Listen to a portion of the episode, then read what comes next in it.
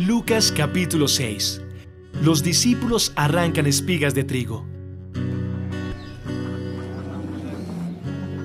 Un sábado, Jesús y sus discípulos caminaban por un campo sembrado de trigo.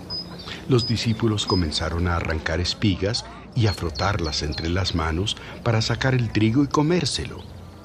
Los fariseos vieron a los discípulos hacer esto y dijeron, ¿Por qué desobedecen la ley? Está prohibido hacer eso en el día de descanso. ¿No han leído ustedes en la Biblia lo que hizo el rey David cuando él y sus compañeros tuvieron hambre? David entró en la casa de Dios, tomó el pan sagrado que solo los sacerdotes tenían permiso de comer, y se lo comieron él y sus compañeros. Yo, el Hijo del Hombre, soy quien decide lo que puede hacerse y lo que no puede hacerse en el día de descanso.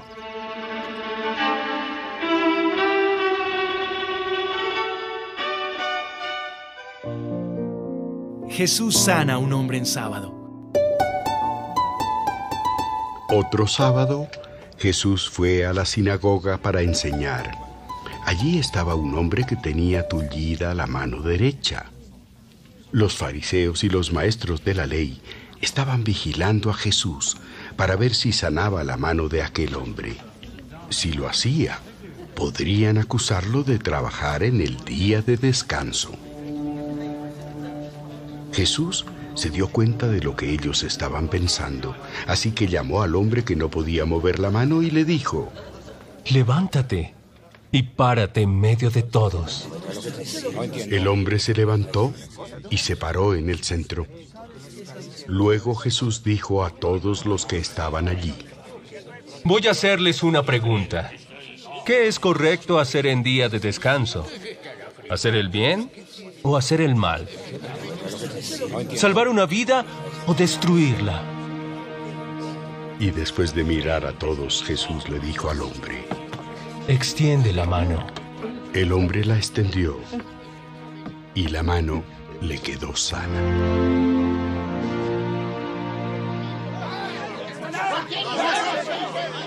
Pero aquellos hombres se enojaron muchísimo y comenzaron a hacer planes contra Jesús.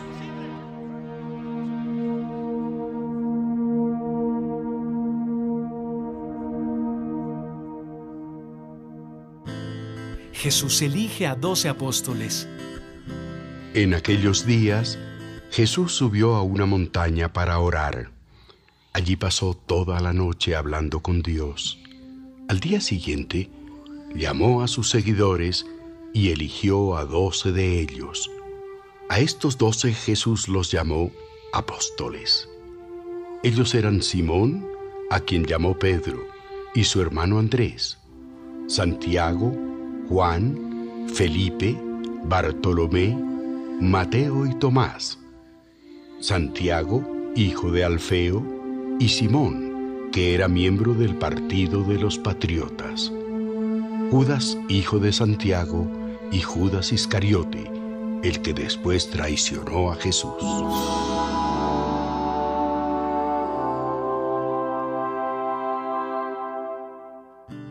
Jesús enseña y sana.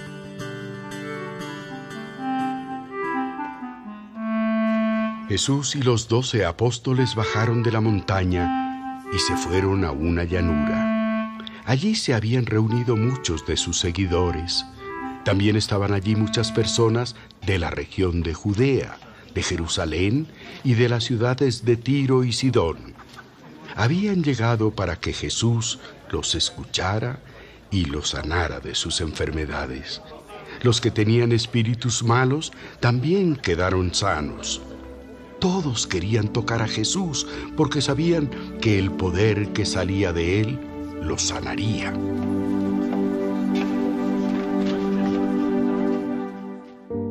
Bendiciones.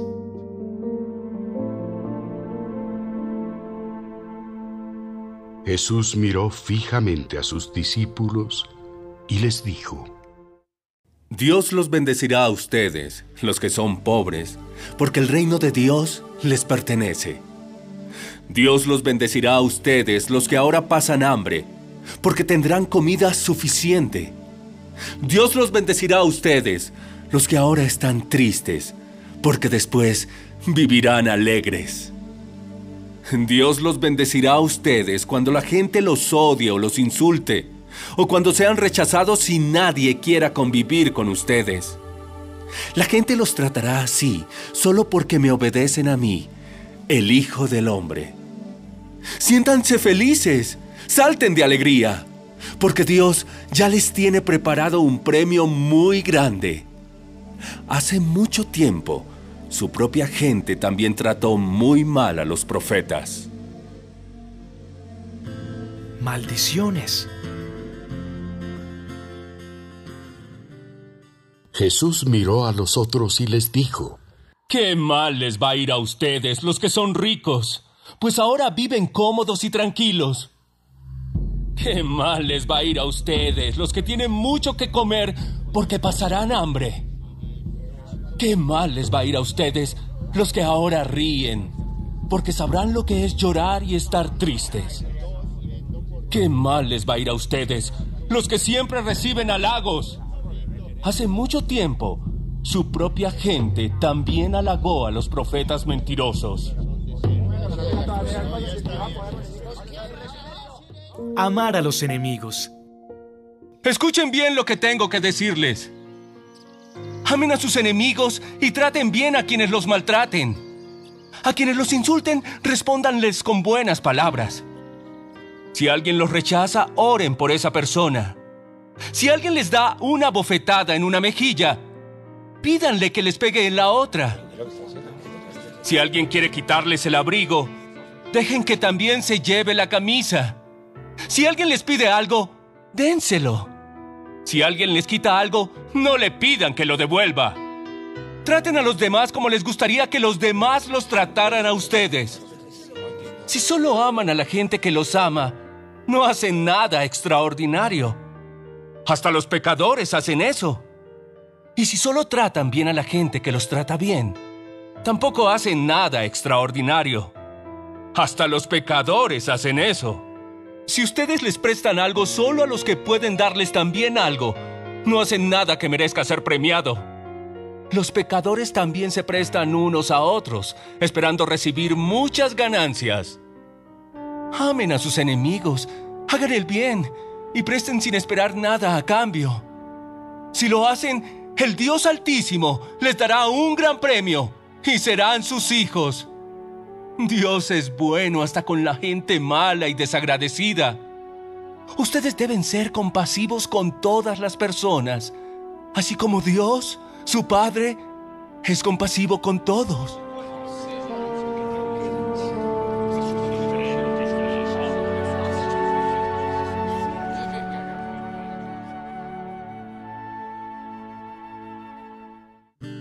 No juzguen a los demás. No se conviertan en jueces de los demás y Dios no los juzgará a ustedes. No sean duros con los demás y Dios no será duro con ustedes. Perdonen a los demás y Dios los perdonará a ustedes. Denles a otros lo necesario y Dios les dará a ustedes lo que necesiten. En verdad Dios les dará la misma medida que ustedes den a los demás. Si dan trigo, recibirán una bolsa llena de trigo bien apretada y repleta, sin que tengan que ir a buscarla. Jesús también les puso esta comparación. Un ciego no puede guiar a otro ciego porque los dos caerían en el mismo hueco. El alumno no sabe más que su maestro, pero cuando termine sus estudios sabrá lo mismo que él. ¿Por qué te fijas en lo malo que hacen otros y no te das cuenta de las muchas cosas malas que haces tú? Es como si te fijaras que en el ojo de alguien hay una basurita y no te dieras cuenta de que en el tuyo hay una rama. ¿Cómo te atreves a decirle al otro, déjame sacarte la basurita que tienes en el ojo, si en el tuyo tienes una rama? Hipócrita. Saca primero la rama que tienes en tu ojo y así podrás ver bien para sacar la basurita que está en el ojo del otro. El árbol y su fruto.